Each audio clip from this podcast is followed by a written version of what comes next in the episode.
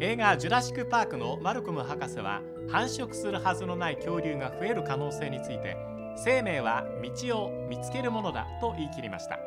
サッカーもフィールドで道を探す競技。お互いにどうパスコースを消そうかとプランを立てて試合に臨みます。ですからどこで優位性を求めるかというところがポイント。システムへの過剰なこだわりは破滅への道なのかもしれません。こんにちは。倉敷康夫です。ラジオクラッキー今日はスペインサッカーといえばこの人。 periodista の小澤一郎さんとお送りします。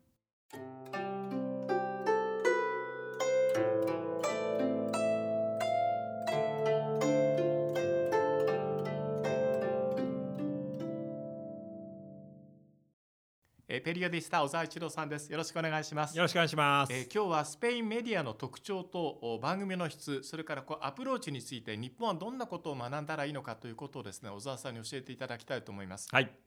お願いします。どれからやろうかな？新聞と、えーテレビとラジオなどいろいろあるんですけど小沢さん何一番お話ししたいですか？まあやっぱり優先順位から言うとスペインって意外かもしれないですけども一番ラジオがラジオ。うん、メディアとしても影響力があってリスナーの数も多いのでまずはラジオの話しましょうか。えっとサッカーを扱ってるラジオ局って何チャンネルぐらいあるんですか？そのローカルも含めると相当あると思うんですけども、ええ。民放のまあ中央のキー局でいううん。と3局になりますかね、あなるほど、はい。なるほど、まあうん。公共、まあ、国営も含めると4局になるかもしれないですけども、はい小沢さんのおすすめの曲はありますか？僕は大体カデナコペを聞いてますね。カデナコペ。はい。はい、ええ。あとはカデナセールとか、うんうん。うん、あまあそういう3曲あるんですけどね、ええ。オンダセロと、はい。ええそれはあれですか？こうコメンテーターの質がいいからとかいろいろ理由があると思うんですけど。僕はやっぱり MC コメンテーター、まあ、番組で選んでますね。それはどこの基準に選ぶんですか？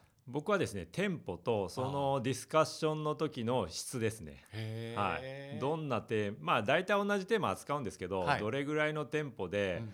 で結構やっぱスペインの あのジャーナリストのディスカッションになると結構罵り合いになったりするんですけど そうなりすぎずにええ MC がうまくやっぱりそう誘導していっうん。て質の高い議論を、でやっぱりちゃんとみんな同質的な意見を言わずに、うん。こう対極的な意見を持ってる人をあえて並べるとか、まあ、そういうその人選も含めてですかねキャスティングも含めて、うん。うんこの番組がいいかなっていうところがありますね。結局キャラクターが立ってる番組じゃないと面白くないんですよね。そうですね、ううん。んでそれも僕が思うのはセット。うん黄金コンビっていうのを作らないと、あのなかなか流行ったりブームにはならない。そうです。だからうん。もうチームグループですよね。ですよね、うん。どうですか？中には例えば、うん、キャラクターとしてねこの人言い過ぎる人とか、えー割と怒るタイプの人とか、うん。こうキャラクター付けっていうのがあってもいいと思うんですけどスペインってそういう形ってあります？ありますあります。あるんですか？それこそ今引退してしまいましたけれどもホセラモンデラ・モレーナっていうね長年もう看板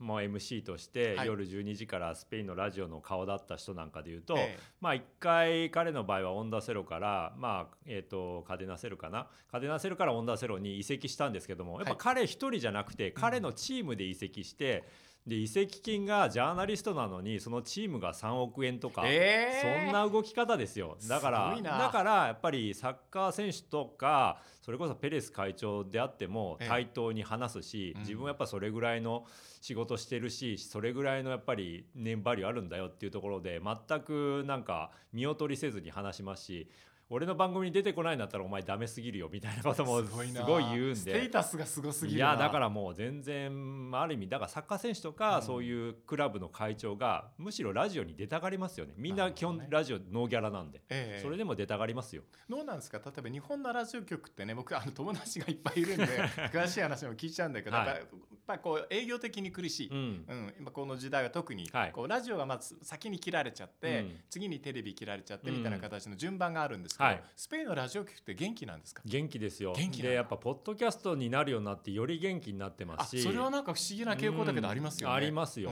うん。それこそ日本でももうねポッドキャスト僕なんか毎日聞いてるぐらいなんで世界中にリスナー抱えてるわけですし、えでなおかつやっぱり SNS 展開もうまくてうん。例えばラジオで音声だけなんだけど、ええ。もうみんなライブであの YouTube とかええ。それこそスペインってツイッチとか、ツイッターよりもツイッチとかっていうのでうん。ライブ配信しちゃうんですけどまあその我々のマイクの前にカメラを置いて、え。あの声と同時ラジオと同時に YouTube とかのライブ配信とかもしてたりするんでね。そういういろんなこううん。そのラジオだけじゃない展開、うんうんこうがうまいなっていうのは見見て取れますね。それはよくわかる気がする。あのスペインのスタッフと仕事すると彼ら本当に詳しいね、うん。何に関しても。だまずやってみるみたいなところはあるんじゃないですかね。なるほどね、うん。そうかその面白いがり方っていうところもあるし、あとスペイン語ってなんかそういうツールに向いてる気がしますね。向いてますよね。だからええ試合の実況とかでも、そのまあ伝説的なゴールとかね。それこそイニエスタの、ねワールドカップの2010年のゴールとかも、はい。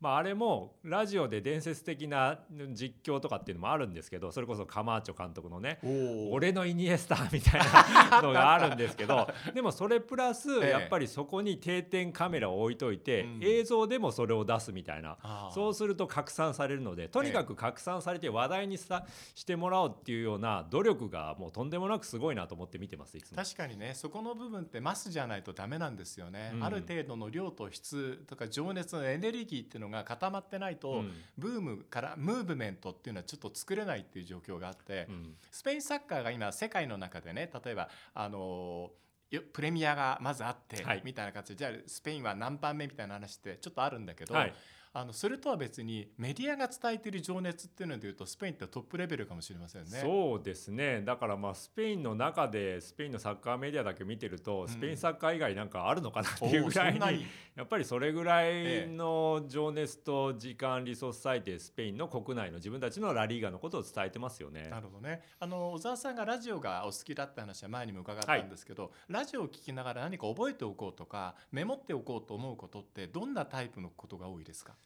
そうですね。僕の場合は結構中継で試合の実況を聞くことが多いのと、ええ。あとはまあ試合終わってからのその試合の後のディスカッションみたいなところなんですけど、えまあ、そんなにメモることは今はないかもしれないですけどもでもやっぱり現地に住んでた時とかは勉強兼ねてやっぱり聞いてましたんで、あこの表現面白いなとかああ。こういうコメントはちょっと覚えとこうかなみたいなところでメモ取ったりはしましたかね。僕はあのなんだかんだでこのキャリア30年近いんですよ、はい。実は。でえその割にはなかなかうまくならないんですけいどもやいやいや あのそれで、えっと、そうだなスタートして5年から10年ぐらいの間に、うん他の国の放送局のコメンテーターがどんなことを喋ってるのかすごく知りたくて。全訳してもらったことあったんですお金払って。でアルゼンチンのが抜群に面白くてああそうなんですね。あだ当時の J リーグとか日本の中継では絶対に言わないことばっかり言ってるんですよね。ううんんだからなんていうのここは自分を信じていけとかあナレーターとか実況はこんなことを言うのとか、はい。ええなんかこう細かいこといっぱいこうその私的なことも言うし、うん。戦術的なこともかなり話していて、うん。それはそれで勉強になったんですよ。うん。で今スペインって小沢さんが好きなラジオ局の中継だと、はい。どんな感じですか？例えばブラジルだと、うん。あのプレーが途切れるまでは実況が一人で喋っていて、うん。アウト・オブ・プレーになった瞬間に解説がバラバラバラバラバラって喋ってでまた戻るっていうスタイルが割とオーソドックスなんですけど、スペインの場合はどんな感じですか？だいぶそのオーソドックス王道は外してないですかね。だからやっぱり余計なコメントその試合が動いてる中でボールが動いてる中で解説はやっぱ入り込まないっていうのは多分あると思うんですけど、え。でもそのアウト・オブ・プレーになった瞬間とか、まあ、今ねトラン切り替えのところが非常に 短くなってるんで、うんコメント差し込む時間、タイミング難しくなってますけど、はい。でもそのスピードがあの主流がやっぱり元選手とか監督ではなくジャーナリストがやっぱり解説として一番こう重宝されるようにスペインのメディアになってるのでそうでするととにかく早口でうん。短い時間でもコンパクトに的確に言葉を挟み込めるようになってるので、えそういう意味での質は上がってるのかもしれないですね。どんな言葉細かく挟み込んでいくんですやっかぱ戦術的なこととかうん小沢さんが話してるようなことですか、うん僕が話してるようなことかもしれないですけど、ええ。そこまで及んでないですけどあとはやっぱ監督の狙いとか、はい。うん、やっぱり試合をそれだけしっかり事前に準備してきてるなみたいなコメントは多くなってますかね。なるほどね、うん。あの本当にねあの日本の解説も小沢さんなどレベル上がっていて例えばこう中盤の人数が変えたとか誰が下がったからそこに引きられたこのスペースを今使ってるっていうことをその VTR を交えてではなくてリアルタイムでもう中継していく時代に今なったじゃないですか、はい。え。これがやっぱりスペインでももっと高いレベルなのか分かりませんけども展開されているとそうですね。スペインも基本的にはもう同時リアルタイムにその現象を捉えながらなおかつやっぱり先の予測まで含めてうん解説コメントされてるのでそれが実況者もそういうやっぱりねことができるようになってるのかなっていうところはありますけどね。なるほどね、うん。勉強だなまだまだな。もういい年なんだけど勉強ですね。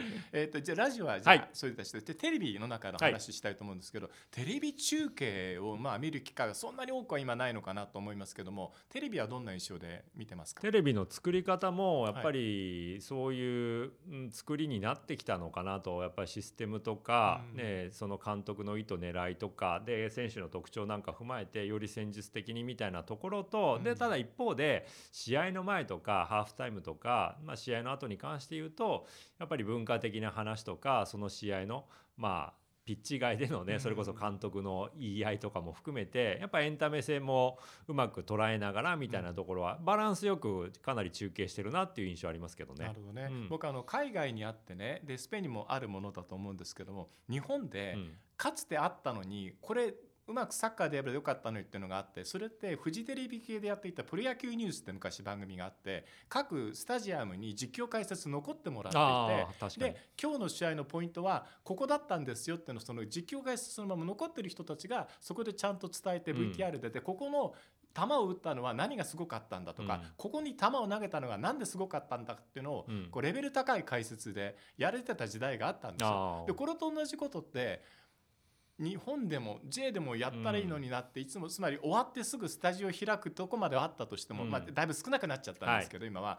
それの中で各会場ごとのっていうのをリポートだけじゃなくて VTR を交えながらもっときっちり分厚くうん。長くやっていく、スカパー昔ちょっとやってたんだけど、やめちゃったんで、うん。ええああいうのあってもいいと思うんですけどね、うん。すぐスタジオ開ける文化ってスペインすごいですよね。すごいですよね、ええ。必ずスタジオ開いて確かにそのスタジアムから、まあ、リポーターとかうん。実況担当とか、あるいはジャーナリストがリポートしたりもしますしハイライト番組はそういう作りしてるかもしれないですね。ね。うん。うん。でこのハイライトの作り方でも戦術的な分析っていうものをつまりなんていうのかな見てる人のうん。リテラシーを上げるってことにこう特化してるんじゃないかと思うぐらいに親切なはい CG とか使いながらやりますよね。いやだからリアルタイムに試合直後なのにその直後ですもんね。CG とかその試合のスタッツ使っうん。てやっぱりハイライト映像を作ったりその新解説してますからはい。ちょっとまだまだあのレベルには日本追いつかないなっていう感じはしますけどね。確かにね、うん。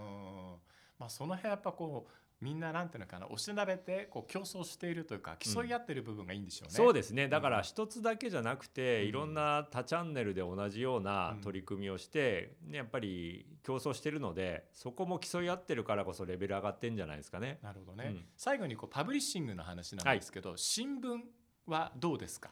新聞も元気ですよ。元気、うん。うん。まあやっぱり電子版で世界的に売れてるっていうのもあるしウェブで相当収益上げてるってもあるので、まあ、もちろんスペインの中では新聞そんなに買われなくなるって言ってももともとスペイン人ってそんなにその日本みたいに宅配制度がないので、うん。まあ、外で新聞買うよりもそのバルであのお茶飲みながらスポーツ新聞読むっていう習慣なのでそもそもそんなに一人一人が毎朝買ってるあの文化ではないのでまあだから購買数が減ったと言っても知れてますし逆に電子書籍の世界的な売り上げとかウェブの広告収入で相当収益上げてますからうん。元気は元気なのでやっぱり新聞のジャーナリストとか紙面もやっぱりそのクオリティはそんなに落ちてないですよ。ツールのこう使いこなしっていう点で学ばなきゃいけないところがたくさんありそうですね。そうですね。日本にも同じだけのものがあるのに。うん、だねから。結局やっぱり情報の伝え手っていうのはうん。記者であったりジャーナリスト個人なわけじゃないですか、うんやっぱりそういう人たちのやっぱり取材であったりとか、まあ、彼らの活動を支えてこそそういう情報が届くっていうところは、うんうまあ、うまくそのスペインのメディア特に新聞なんかは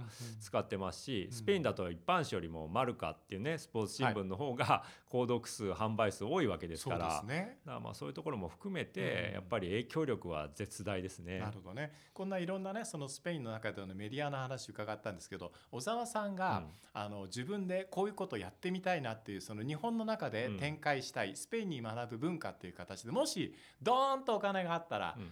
スタッフいるんだったらやってみたいのって一番は何ですか？僕はもう試合後のフラッシュインタビュー専門でインタビュアーになりたいぐらいです。おおレベル高そうですね。いや J リーグとかでそういうことを聞いて、ええでそこだけこう例えば SNS とかに上げてもらって、うんうん。どんなやり取りしてたとかっていうところも含めて拡散してほしいなと。やっぱそういうところがそれそのインタビュー聞いてあ面白そうだなこの監督うん試合見てみようかなってなると思うので好きな今だと J リーグって好きな自分たちのチームとかそのサポーターしか見ないそれこそ試合試合ごとにタコツボ化してる文化になっちゃってきてると思うのでやっぱり横展開してほしいなと。でその先には世界もあるよ。っていうところになんとなくつなげていきたいなと思うので、うん。なんかそういう突破口として国内でも僕 J リーグでもそういうことしたいなとは思っているんですけどね。なる。ほどね。呼んでください。いや僕すごく関わるそこのところってつまりあのなんていうの今日本のスポーツの文化のリテラシーを上げるのは何が大事かっていうとインタビュアーの質なんですよ。うん。どうしてもやっぱこう元選手の方たちにお仕事っていうのはもうとても美しい行為だと思うし、僕はそれに対してはそれはいいですよと思うんですけど、ただ訓練は必要だっていう考え方があって、インタビューをするんだったらどうですかじゃなくて感想はじゃなくて、うん。その競技を実際に見て、はい。凄さを分かってる人たちだからこそ聞けることとか、うん。気づいたことっていう学びがあるわけではないですか、そこのところのを上げていかないとスポーツのリテラシーって何の競技でもうん。上がらないですよね。そうですね、ええ。やっぱりそこはもちろんねこう元代表選手で、うん。今内田さんさんとか中村健吾さんが代表でね、ああいう形でインタビューを務めてすごくそういう盛り上げ方も一つだと思いますし、うん。逆に我々みたいなジャーナリストが、まあ、鋭く切り込むとかうん監督に、ねダメな試合だったらここがダメでしたよねみたいなところをストレートに聞いてみるとかっていうところも、はい。そこで固まるかどうかを監督の伺う、ね、こっち側が試すみたいなところはやっぱり同業者元選手だとできない部分もあると思うので、うん。我々はそういうところも背負ってジャーナリスト活動やってますから、うん。なんかそういういろんな多チャンネル的なインタビュアーがあってもいいのかなと思ってますけどね。なるほどね。小沢さんが例えば J リーグでインタビューするんだったらどんなことを他の人と差別化して聞いていきたいと思いますか、僕はどういうその監督がどういう狙い持ってやったのかな。だから試合をしっかり見て、うん。このポイントだなっていうところをぐさっと指すような形でそれ答えられなかったら監督としてダメになっちゃいますよっていうぐらいにちょっと挑戦的な質問すると思います。僕多分ね思うんですけど SNS の文化今流行ってるでしょ、うん。普通に普及してるでしょ、はい。J 見てる方も多分皆さんそういうのや見てるんですよ、うん。だからそれってあっという間に普及すると思う、ん。だからそこに対しての是非っていうことに関してはあの本当にたくさんの人がいっぺんに話し合うような形になるからあの変化が起こる可能性はあると思いますね。うん。たった一人のインタビュアーが登場しただけで J がこう世界とつながっていったりとか、いろんなことをもっとみんなが考えられるようになったら楽しいなと思いますね。そうですね、ううん。んぜひ考えてほしいな。小沢一郎さん起用ね、ええ。うん、まあでもあのまた夢は叶うものですから、はい。で第一番になろうと思ってる小沢さんですから。いやいやいやま頑張ってあはい。ください。そんな機会があればやってみたいと思いはい。ます。今日はありがとうございまはい、した。ありがとうございます。えーラジオクラッキー、えーペリオディスタサッカージャーナリストの小沢一郎さんとお送りしました。